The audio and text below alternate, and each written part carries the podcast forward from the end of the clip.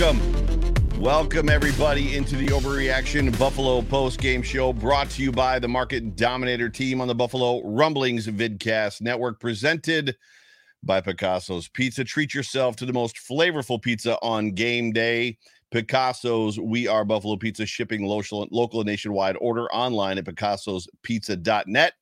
I'm the voice of the Overreaction Buffalo Post Game Show. My name is Joe Miller. You can find me on Twitter at Joe Miller Wired. And I'm, I, I got all kinds of technical issues going on. So this show is starting late. Thankful for all the people hanging out in the comments section. Uh, yeah. So uh, 16 minutes late. Thank you, Joe. Appreciate it.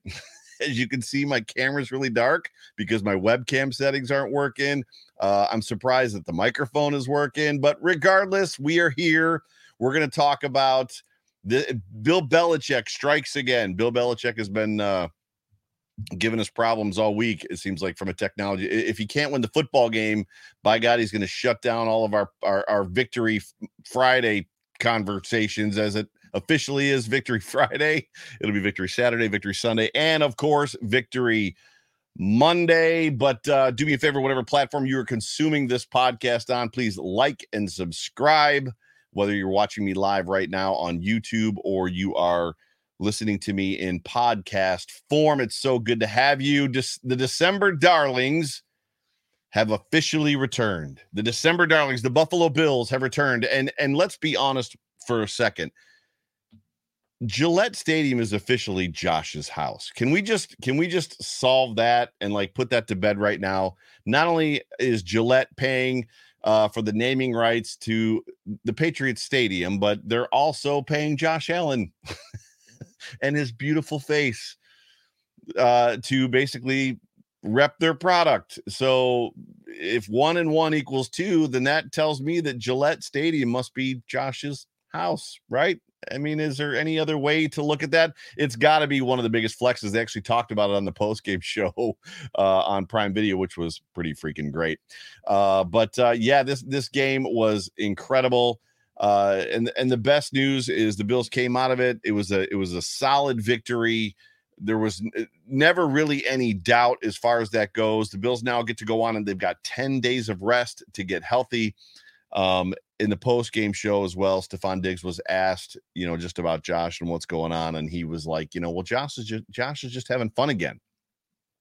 And then I would probably tell you that uh, we all know that when uh, when we have a fun Josh Allen, we have a dangerous Josh Allen, which is great.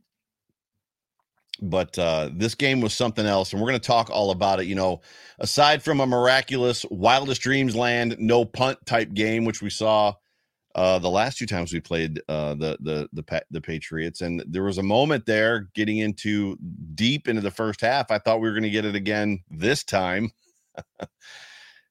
Except for those types of crazy wins that don't happen very often. This was by far and away one of the most complete wins you will see in the NFL. No, the Bills didn't score 40 points. No, they didn't score 35. They actually, you know, the the they didn't actually the Bills and the Patriots together didn't actually cover the over uh, so if you took the under, which a lot of people I think were talking about, then you you made out. But this was a very complete win from this football team, um, and they looked a lot like the Buffalo Bills that we know, the Buffalo Bills that we love, offense, defense, special teams, and now. Much to our surprise, after three years, four years, it seems like we can uh, finally probably start having conversations about the fact that we have a run game. The Buffalo Bills have a run game.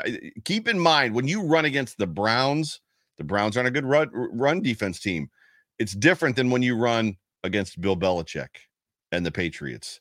And that's what the Buffalo Bills did in this football game. Not to mention that. So, offense, defense, special teams, now a run game with a budding, hopefully potential two headed monster in Devin Singletary and James Cook. The only big play this defense even gave up the only big play was the long screen pass to to Jones. And I'll be honest with you, as much as I rewound it about six times, and I was mad at Damar Hamlin, I think he guessed wrong. I think literally that play came down to just him thinking it was going to DeVante Parker, and it ended up going to Jones, and then Jones ran right by him. Uh, so I think even that is a potential. Just, just it's just one of those. He he had a 50-50 shot, guessed the wrong guy, and it happened. But we are going to talk about this football game. We're going to have some fun here on Victory Friday. We're going to have some fun on the overreaction post game show. Um, I got to pull up all the tweets to make sure that I've got them because literally everybody legit frazzled. For those of you that aren't aware that are listening in podcast form, uh, effectively nothing wanted to work.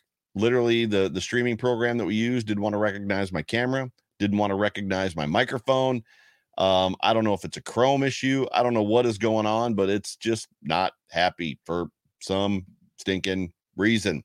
So I'm a little bit uh, frazzled, but you know what? We're going to talk about it. I'm glad that you're here. Everybody that's in the comments section, uh, if you if you want to to get a comment in, if you've got a question for me, uh, please super chat me. It will get my attention. My glass of bourbon is already half gone, and the show has already started because I was drinking it while I was trying to figure out what in the crap was going on. Oh well, if this stuff wasn't happening, I guess it wouldn't be fun. You know what? I've got a pretty good run going. I've been doing these live shows for over a year. It's been about two and a half, and this is the first time I've really ever had a technical issue. So let's do this. Let's uh let let me give you the tagline, which is I'm excited that you guys are here. And whether this podcast finds you around a cup of coffee at the gym with your AirPods in or on the drive to work, or even possibly watching me live right now, let me just say one more time welcome. And I'm going to do this uh, just because it's the top of the show. We're going to hear from our show sponsor, the market dominator, ladies, ladies and gentlemen, John Spaschek. Introducing the market dominator. Folks, I'm John Spaschek. That's right, the market dominator. And I am the proud sponsor of the Overreaction podcast, hosted by my good friend, Joe Miller. You know, his approach is absolutely outstanding. It's excellent. And that's what our approach is when we get into real estate. We help our clients win, just like our beloved team is doing week in and week out. So, folks, if you want somebody representing you with the most cutting edge technology, using artificial intelligence and everything we can get our hands on to help you win, you reach out to me directly, 716 570 3298. We will answer our phone. And one more thing go Bills.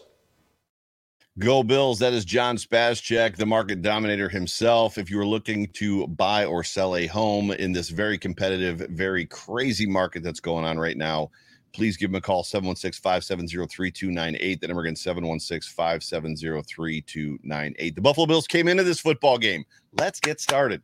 The Buffalo Bills came into this football te- this football game 8 and 3. The pa- the Patriots 6 and 5.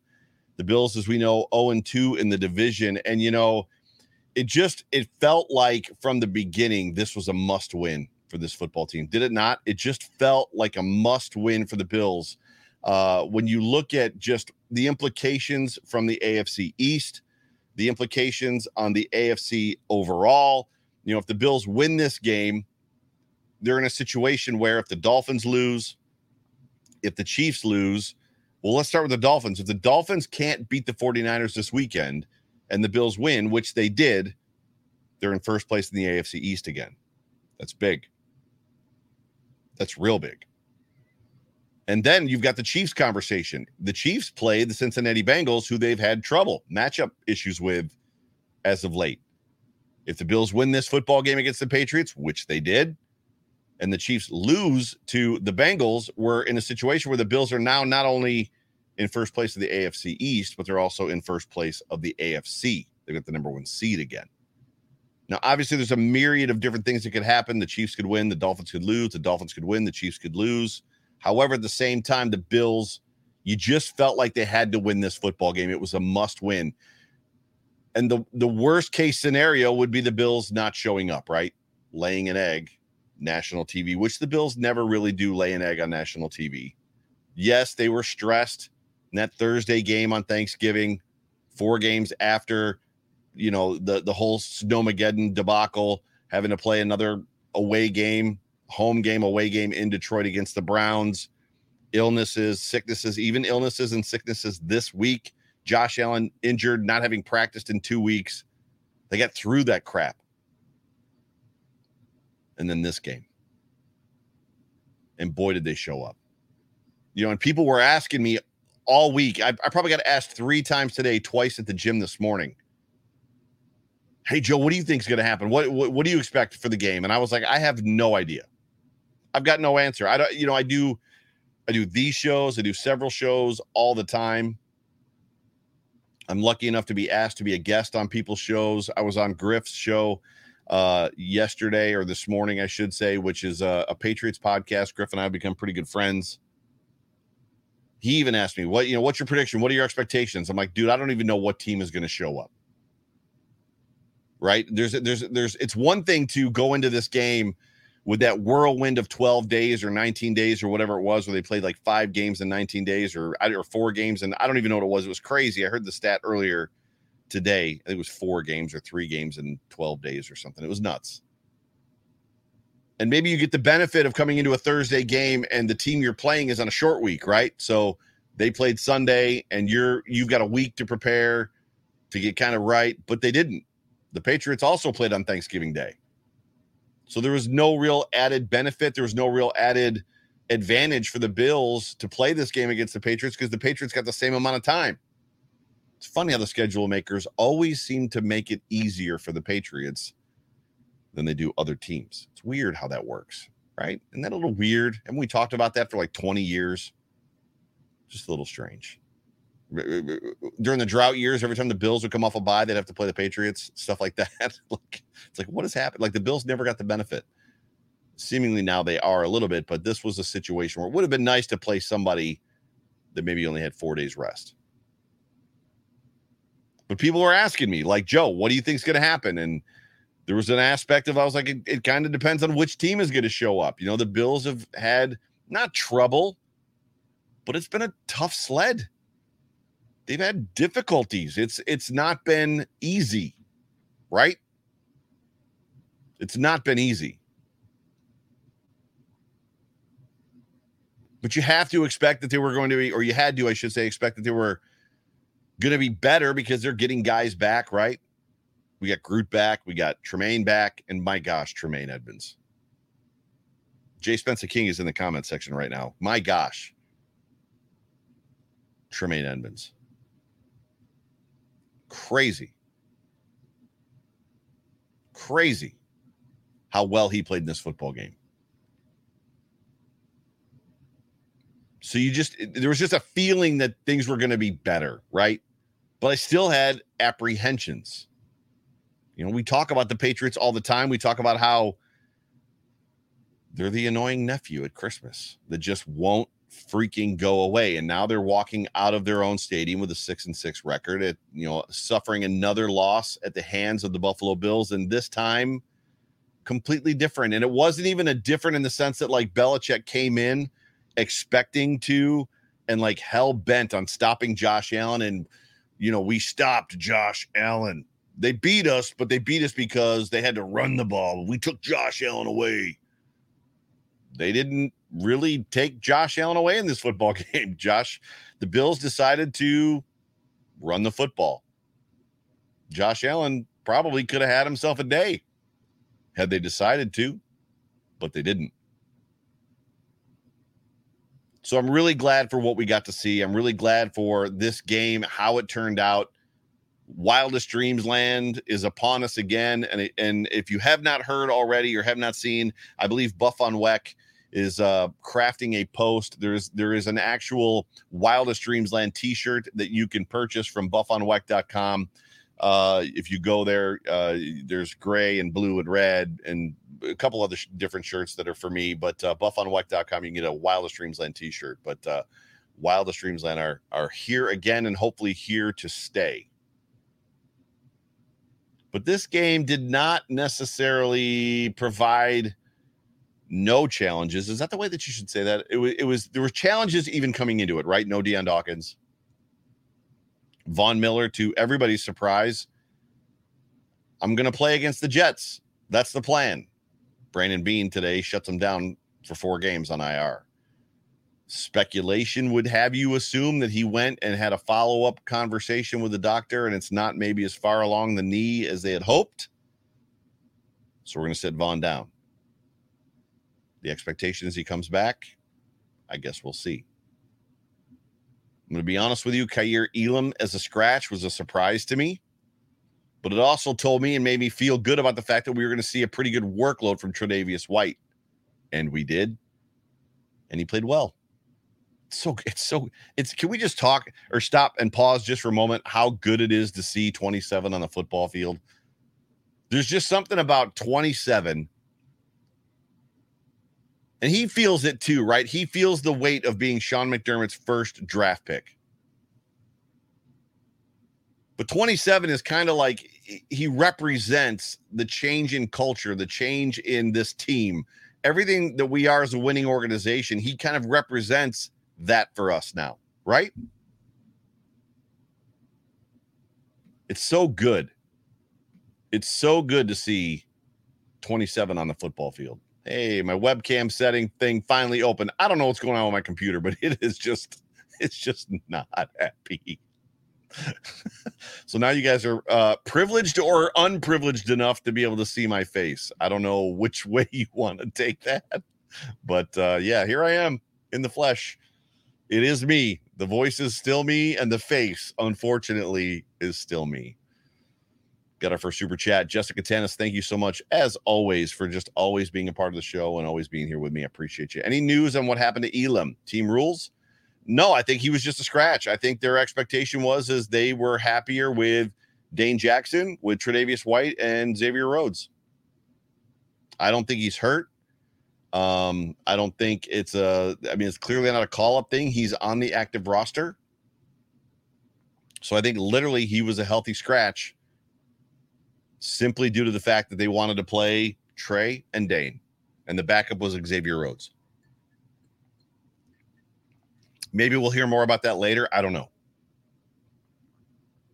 We'll see.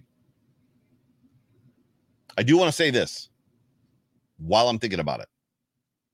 The Patriots jerseys, their throwbacks are freaking elite. Can we just we can probably pause for a moment and just stop with the gotta hate the Patriots at all costs. We don't need to live in that space anymore because they're no longer the big bad Patriots. They're no longer the bully.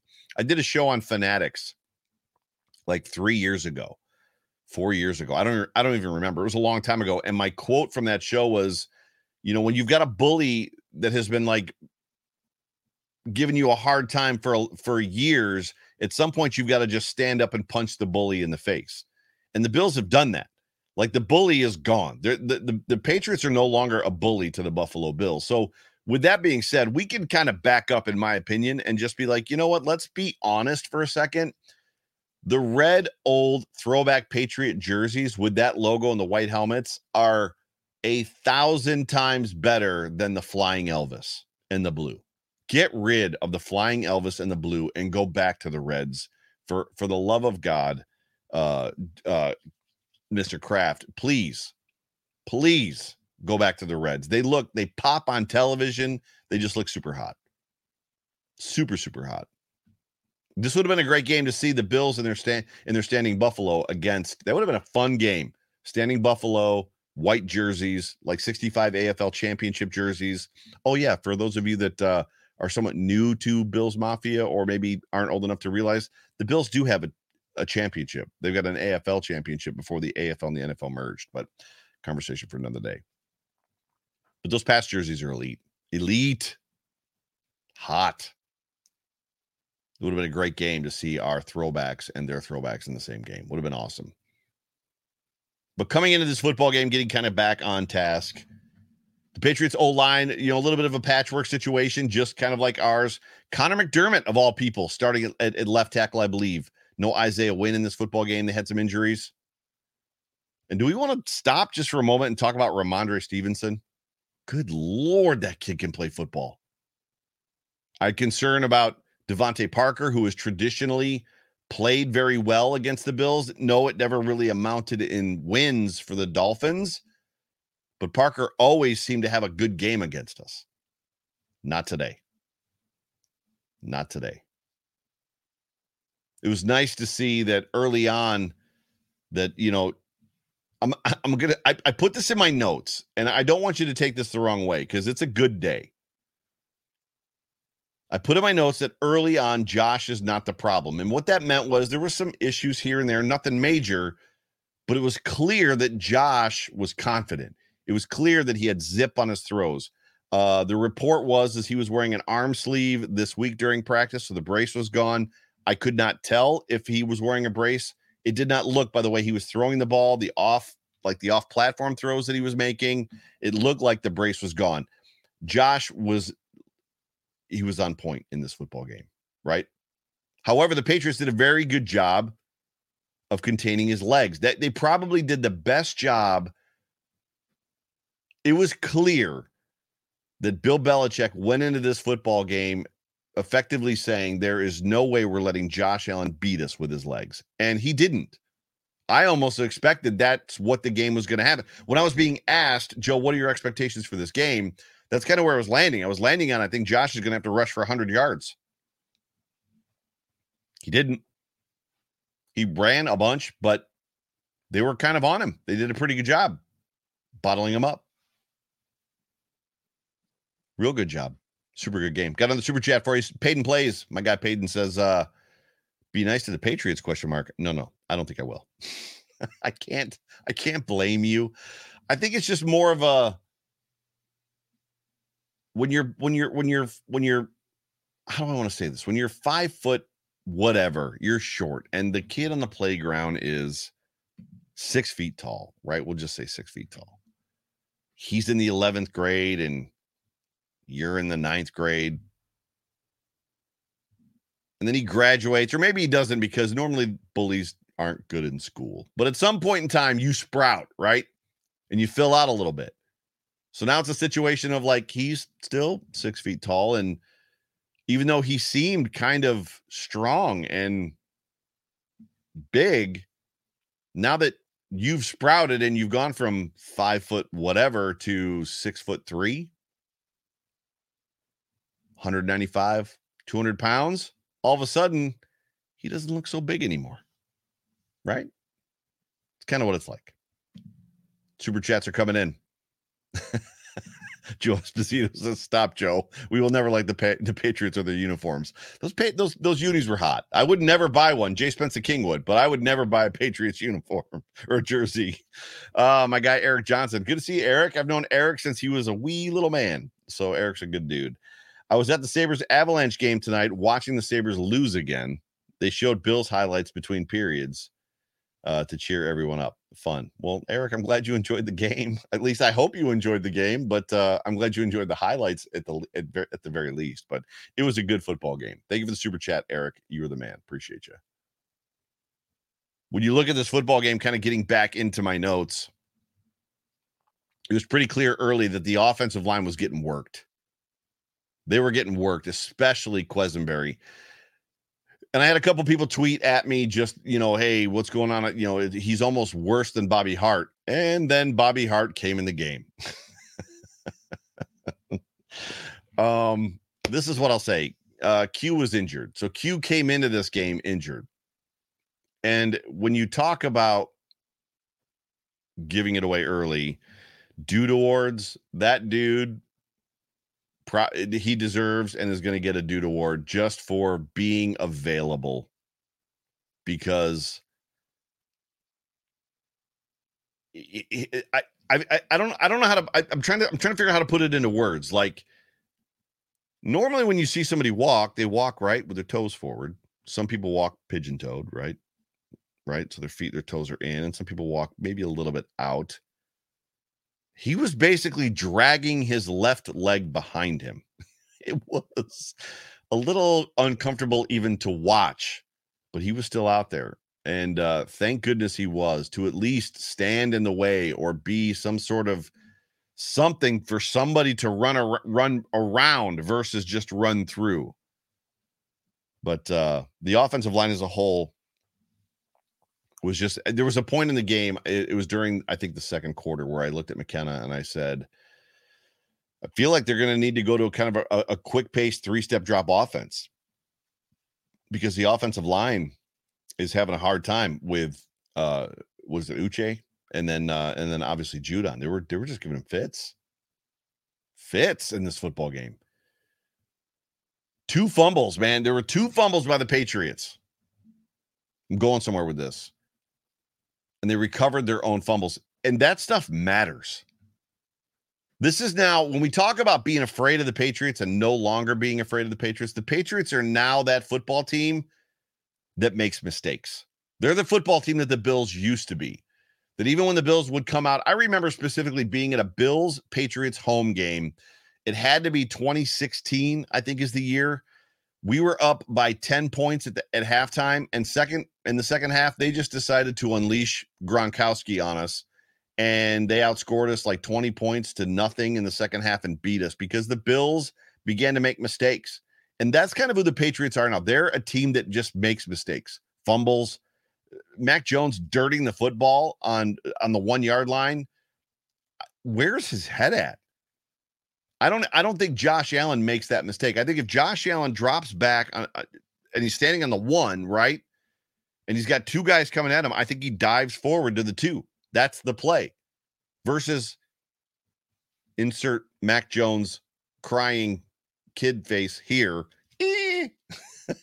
and and throwing the like eh, like my little sister would do like just kind of chucking the ball into the grass so that nobody hits him that that's that's who this team is now i don't i don't know if there's even anything to be afraid of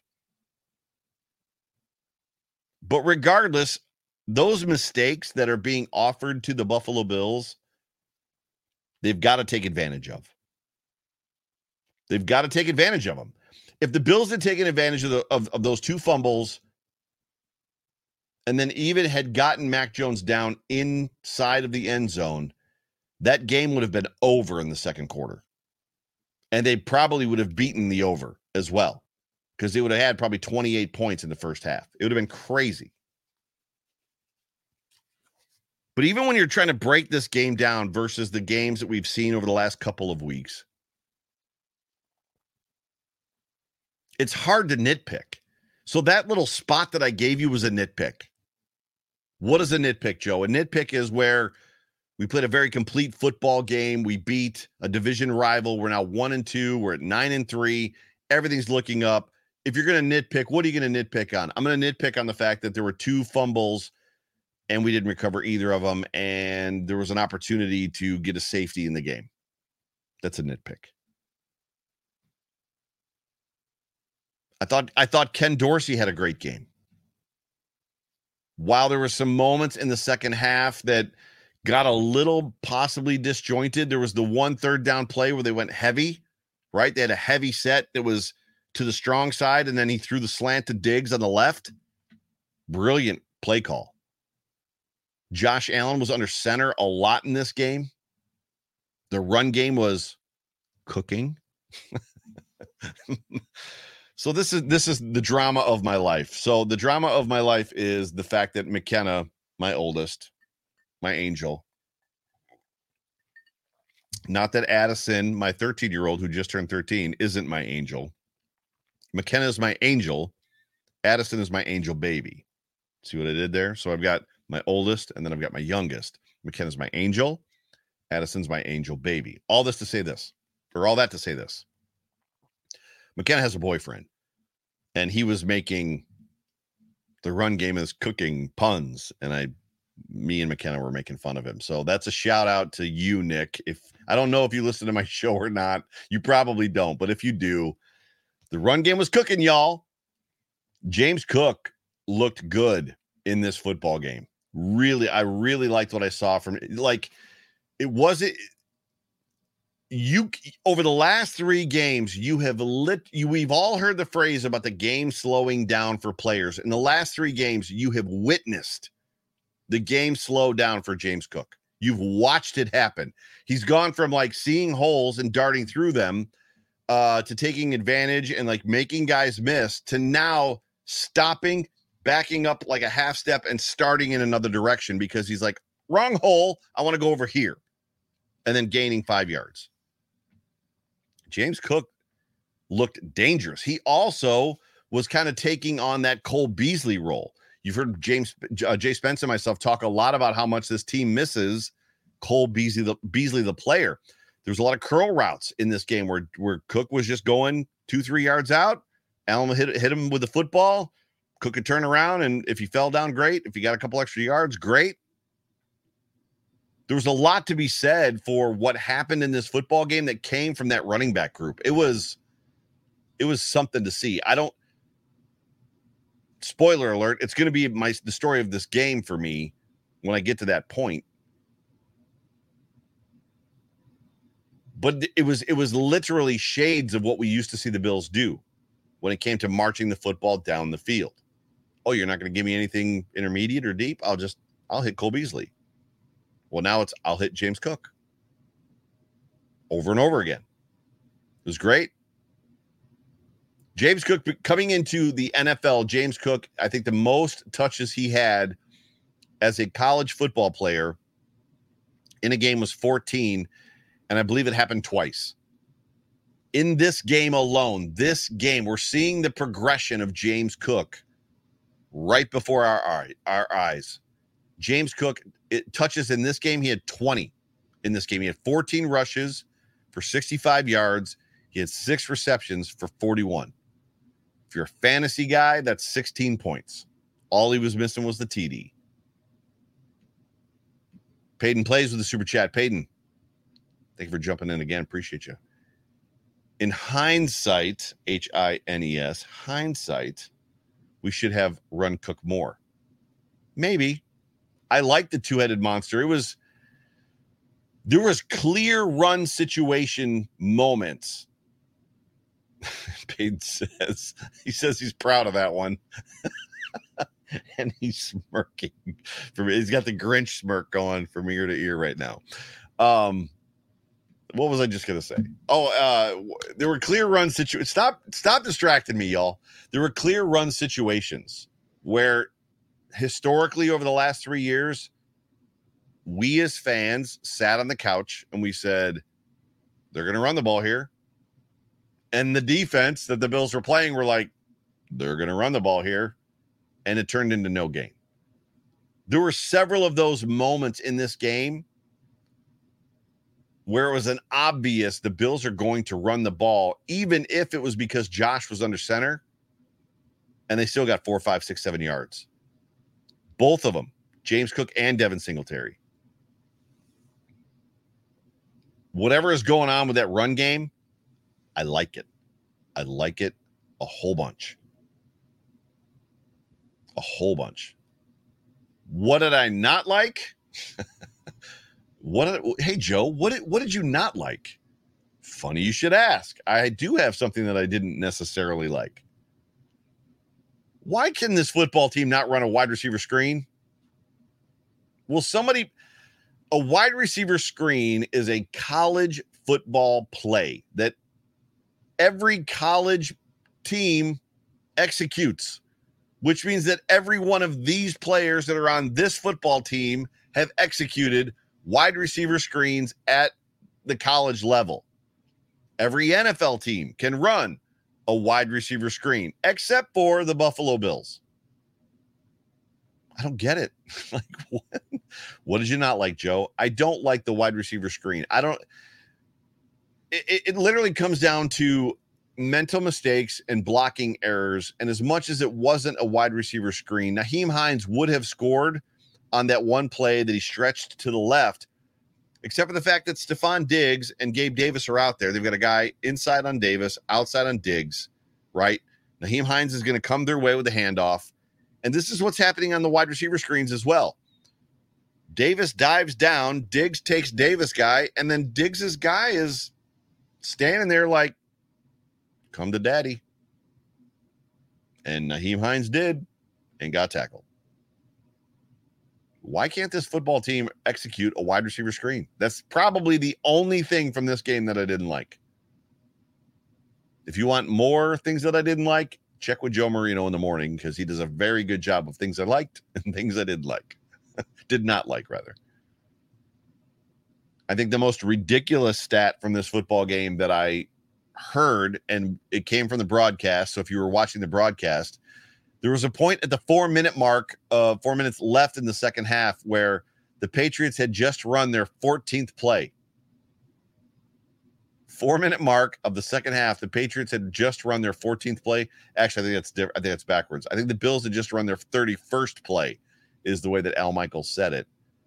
The Bills just ran their 34, 31st play in the first half, and the Patriots have run 14. oh, I laugh at you, Bill Belichick. So RJ Melville, I just I just happened to glance down. RJ Melville with a chat says, uh, ask Fina about why they can't run a screen uh, this week. I bet someone is giving away a tell to it because they always know exactly when we're going to run it, even as rarely, rarely as it is. So oddly that you should give me this comment. I was in a group. This is not a brag obviously I know them; they're my friends. As much as I text Spence all the time, I text Jerry Ostroski and John Fina all the time. I texted the two of them, and I literally had this conversation of what is going on. They didn't have an answer. So, spoiler alert for Monday. Monday in the John off tackle with John Fina show. Are you listening? Psst, you, all of you watching this show. If you can hear me right now, off tackle with John Fina we had Darryl Talley on last week or this past week. This week we've got Drew Bledsoe. Row. so maybe we'll ask Drew Bledsoe why this football team can't run a wide receiver screen. So he is going to be on the Off Tackle with John Fina show this Monday, this coming Monday, this Victory Monday. We're going to talk about we're going to talk about uh, Josh Allen and what he sees and what he likes and his thoughts on this football team. So I digress. I think what's interesting to me, um, and I'm almost done with my notes here, so just stick with me for a second. After the Patriots, or after the, I'm sorry, after the Buffalo Bills go up three to nothing, the Patriots score to make it seven and three, and and then the Bills go touchdown, touchdown to extend their lead, right? And then they eventually kick a field goal to make it three possessions. The Bills at that point never looked back, and frankly, the Patriots didn't either. My next note. is re-sign Tremaine Edmunds. Any conversation, uh, any arguments, any waffling, any disdain, any negative feelings, any um, expectation that negative Bills Mafia member might have needs to just go away. Tremaine Edmunds literally made his own case for himself over the last three games. Four games, four games over the last four games. He, the Buffalo Bills are beating, not beating, but they're firmly in a game against the Vikings. Excuse me. Tremaine goes out, Bills lose that game. The defense doesn't look great in a difficult game against the Browns. The defense doesn't, Tremaine doesn't play.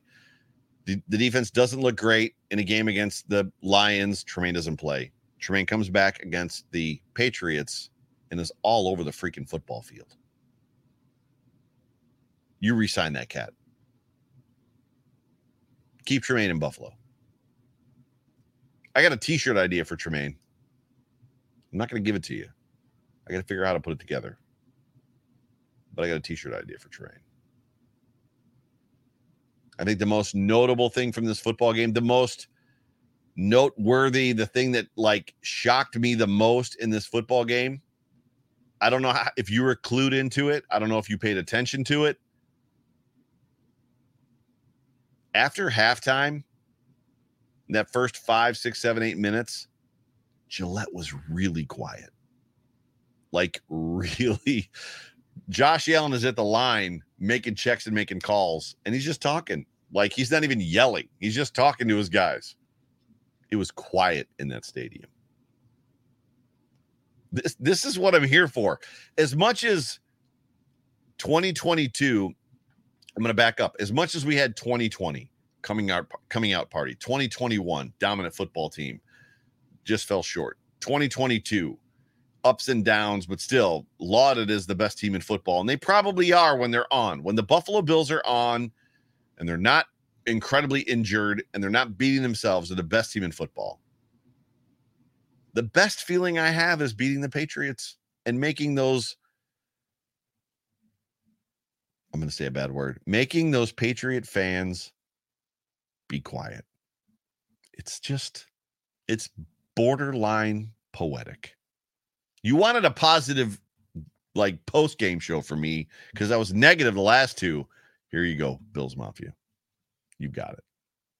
I'm being positive. I'm all up in my feelings. Couple of injury concerns, and I haven't heard Jordan Phillips, obviously, on that weird kind of runaround thing that uh, Mac Jones did.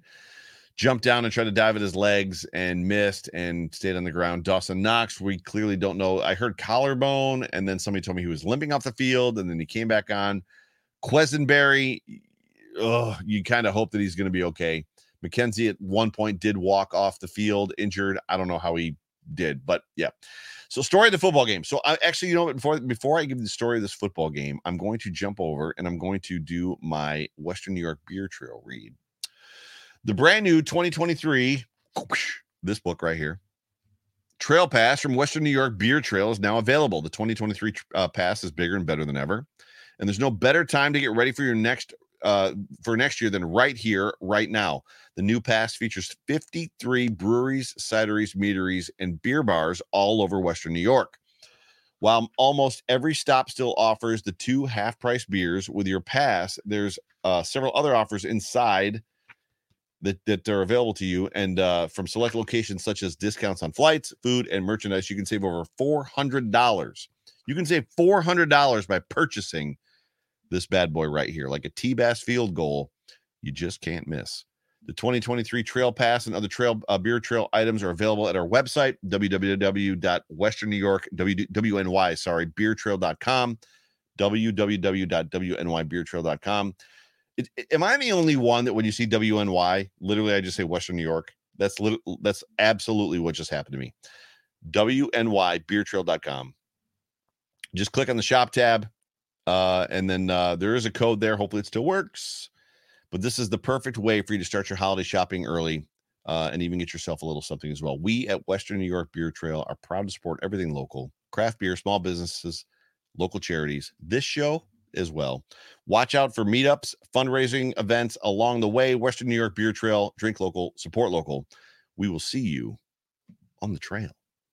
Ladies and gentlemen, please do me a favor. Go get your beer trail your your Western New York Beer Trail pass. You you deserve it, right? Somebody, if you don't deserve it, somebody in your life does. Go get it. Story of the game. We saw something in this football game that we have not seen. I want to say that there was a time in 2020, a game. I believe it was the 49ers game. I'm trying to remember back to last year we saw something in this football game that we've not seen seen in a very long time. The run game specifically, I gave it away a little bit a little bit ago. The run game was huge in this game, in this football game. The run, the ground, the ground and pound, right? You're talking about a situation with an ailing offensive line, the Bills, in pass protection, versus a very aggressive and talented defensive line, which I think was on display in this game. And what do you do to slow that down? Good teams, good running teams run the football. That's how you slow down a pass rush. You run the ball, you run straight at them. It was amazingly encouraging to see the Buffalo Bills commit to the run, to see the Buffalo Bills execute the run, to see the Buffalo Bills be successful in the run. And I'm going to be honest with you. The success that James Cook had, in my opinion, brought success to Devin Singletary as well. There was an aspect that felt like that they were feeding off of each other because they're very different players and they're both talented in their own right. I loved the rotation that the Bills did. Uh, I think I saw a couple tweets. People were just like, "Where's Devin at? Why is he not playing?" And I was like, "What? It's not about that. It's not. It's not I hope gone are the days of the backup running back gets one series per half. And then we basically just, you know, try to slam Devin into the offensive line for the rest of the game. I feel like the Bills found something in this game. And make no mistake, what you witnessed from this run game, from this development, from this execution, very much played a huge role. I'm trying to I'm trying to think how I want to put this together. Played a huge role in the outcome of the football game. So, granted, it wasn't a huge scoring game, which is what we all want to see, and it wasn't wildly entertaining with Josh Allen throwing the football all over the field. But it was a very secure victory. It was a very dominant victory. And if the Bills can do this consistently, if they can bring this element to every football game, they're going to be borderline impossible to beat. And this coming from a guy that would tell you that I would prefer not to see the run game. I would rather see three yard and two yard passes. But there's something to be said for what the Bills did in this football game with Devin Singletary and James Cook. It was it was freaking fantastic. Freaking fantastic. Let's get over to the uh the stats from the game. So the Buffalo Bills, Josh Allen was uh, 22 of 33, exactly 60% uh, for 223 yards, two touchdowns. James Cook was 14 to 64. He averaged 4.6 yards per carry. What a game. Great game that kid had. Devin was 13, uh, 13 carries for 51 yards. Josh was eight for 20 yards. And that's where I get into when I said that they did a very good job of, of bottling up Josh Allen. Rarely do you see Josh Allen average two and a half yards per carry. Regardless, the Bills, what they rushed for 130 yards in this football game. Stefon Diggs, seven on 92, uh, seven receptions for 92 yards, a touchdown. Isaiah McKenzie, five. For, what is it about Isaiah McKenzie and the Patriots? If we played the Patriots every single game, Isaiah McKenzie would be the best wide receiver in the NFL. James Cook was six for 41. Nyheim Hines, one for 21. Gabe Davis, two for 15. He had a nice touchdown. He clapped it. And every time I see him clap a football, I wonder why he's on the hands team. it, it is what it is. Khalil Shakir, one for 10. The Bills had a difficult time getting to Mac Jones. I believe the sack by AJ Epenesa was the only one, right? Wasn't that the only sack in the game for the Bills? Patriots, uh, Mac Jones, 22 of 36 for 195 for a touchdown or with one touchdown. I like Rhamondre Stevenson. I liked him last year. 10 uh, carries for 54 yards. The bot, the Bills, you know, they kept him in 5.4. Could have been worse. Where he really hurt them was like the screen passes they were throwing him. Mac Jones, three for seven. He ran for about a thousand yards behind the line of scrimmage. Mac uh, Marcus Jones, rather, two for 51. Obviously, he had the long screen play for the touchdown. Tyquan Thornton, two for 31. It's like, who are these guys? Rhamondre Stevenson, uh, six for 24. Jakobi Meyers three for 22. Nelson Agholor. I don't even I don't even remember Nelson Agholor's name being called during the football game. I expected a lot more from DeVante Parker. They didn't get it. It is what it is. When you look at the overall team stats for this game, total yards, the Bills had 355, the Patriots 242. Passing yards, 223 for the Bills, 182 for the Patriots. 132 uh, rushing yards, 60 for the Patriots. They just housed them. They literally, it was just a complete football game from the Buffalo Bills. 4.9 yards per play for the Bills, 4.7 for the Patriots. 22 first downs for the Bills, 14 for the Patriots, 9 of 15 on 13 uh, on third down rather. 3 of 12 for the Patriots. That's awful. 3 of 12, 3 first downs on third three conversions on third downs for the for the Patriots. Uh, fourth downs, only the Patriots went for it. They were one for one. Total plays 72 for the Bills, 51 for the Patriots. Sacks allowed, two versus one. punts, three versus six. So we did punt three times in this game. Penalties, yada, yada. Fumbles lost. The Bills lost one fumble. It was the Josh Allen fumble, which was absolutely 1000% not his fault. Uh, and then the big one is time of possession. The Bills had 38 freaking minutes of time of possession to the Patriots 21 52. Crazy, crazy stat. Peyton plays with another super chat. Dude, you the man. Appreciate you. You are the man. The uh, the Pats' leading receiver was one of their cornerbacks. Let's all get a hearty chuckle on that. I actually didn't know that. That is good information. That's good to know. Dude Awards. So, for those of you that are uh, not familiar with the Dude Awards, uh, effectively, this show does the Dude Awards. And what we do is we give arrow up, arrow down, uh, thumbs up, thumbs down, good game, bad game, five stars, no stars, are all wrapped up in the Dude Award. So, if somebody has a good game, they it's Dude. You did a great, great job, dude. You had a great game. If they did not have a good game, it's Dude, bro. We got to talk. And it's funny because people are now tweeting at me, Dude, bro. Negative Dude Award, Dude, bro it's funny. You guys, you guys kill me with this stuff. But uh, I have no negative dude awards. None. I I thought for a moment uh, to give Damar Hamlin a negative dude award for the missed assign not assignment, the missed decision on the one long play that the Patriots had on their only touchdown. And then obviously he had the big hit, but the big hit broke up a touchdown. He basically I felt it was clean. It was good old fashioned football the new rules are the new rules, but I did not. So we have no negative dude awards in this game. You could probably give one hmm, to an offensive line here, offensive lineman here or there, but uh, we're not going to go down that road. My positive dude awards. Tremaine Edmunds gets my first one.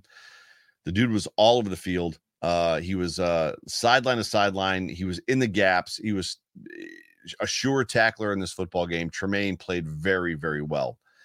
The entire defensive line uh, without Von Miller to me played very well in this game, and they should have. They played a very suspect offensive line that is, as we talked about, patchwork in the Patriots, and they came to play in this game. The last dude award for me, let's talk about Josh Allen getting that swag back. Josh Allen with my final dude award because that dude found himself once again. As I said, happy days are here again. So this is what's up. So uh, I am now dropping in podcast form. If you're listening to this in podcast, the tweets are now being dropped in the Mafia Monday segment on the Overreaction Sports Network, which is my podcast feed. So if you're looking for the tweets, you're going to have to wait until Monday to get them in podcast. However, I'm going to read them live right now on YouTube. Ladies and gentlemen, this is what I'm going to tell you. There's a bunch of you watching right now live. If you want more content from me, Joe Miller, go to your favorite podcast network. It's audio only right now. Type in Overreaction Sports. You're going to get a series of podcasts from me on Monday, Wednesday, Friday. Monday is Mafia Monday. Wednesday is Wake Up Wednesday. Friday is Rapid Fire Friday. All three days have different content, different uh, concepts to them. But if you're looking for more content from me, Overreaction Sports, Mafia Monday, Wake Up Wednesday, Rapid Fire Friday. Uh, but uh, with that, I'm going to get out of here. Ladies and gentlemen, you've been tuned into the Overreaction Buffalo post game show brought to you by the Market Dominator team on the Buffalo Rumblings Vidcast Network. My name is Joe Miller. You can find me on Twitter as always at Joe Miller Wired. I love you guys. I appreciate you guys. Victory Friday, victory Saturday, victory Sunday, victory Monday, victory Tuesday, all the way to next week where the Buffalo Bills, the nine and three Buffalo Bills host probably the Mike White New York Jets. Until then, what do we got coming up? Monday, no show, no overreaction show on Sunday. Off tackle with John Fina Monday. Drew Bledsoe's our guest. And then Hump Day Hotline on Wednesday. Appreciate you guys. Love you. Go Bills.